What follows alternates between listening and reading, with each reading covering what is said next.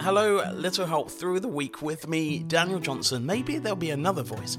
Maybe we're going to get some other people to come and do their little helps. Then that'd be quite good. We've had a couple of specials as well, and they'll be coming very soon. So hopefully you can listen out for those. Because do you know what? Other people's information and advice is always good. You can't just rely on ourselves.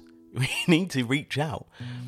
And that's one of the things that I wrote down as well is that sometimes I get a little bit caught up in situations, and it's only because I haven't thought ahead.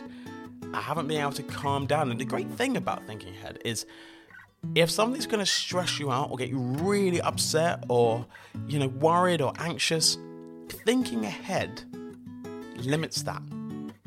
So it doesn't get to that boiling point that you kind of, it becomes too much. And no one wants to be in that space.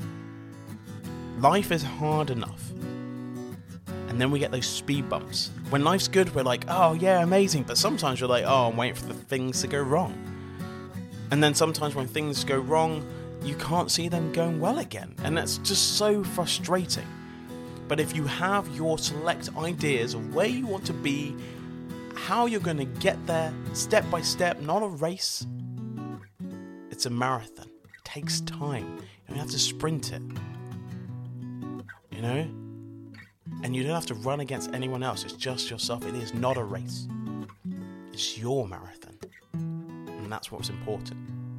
So, hopefully, you've written down some things and what would you do if they happened, and things to work towards. It is the weekend, so hopefully, you have a good one. Relax, take that time for yourself, see other people, and try and smile as much as you can. Anyway, we'll be back for next week with a new subject. Have a good one.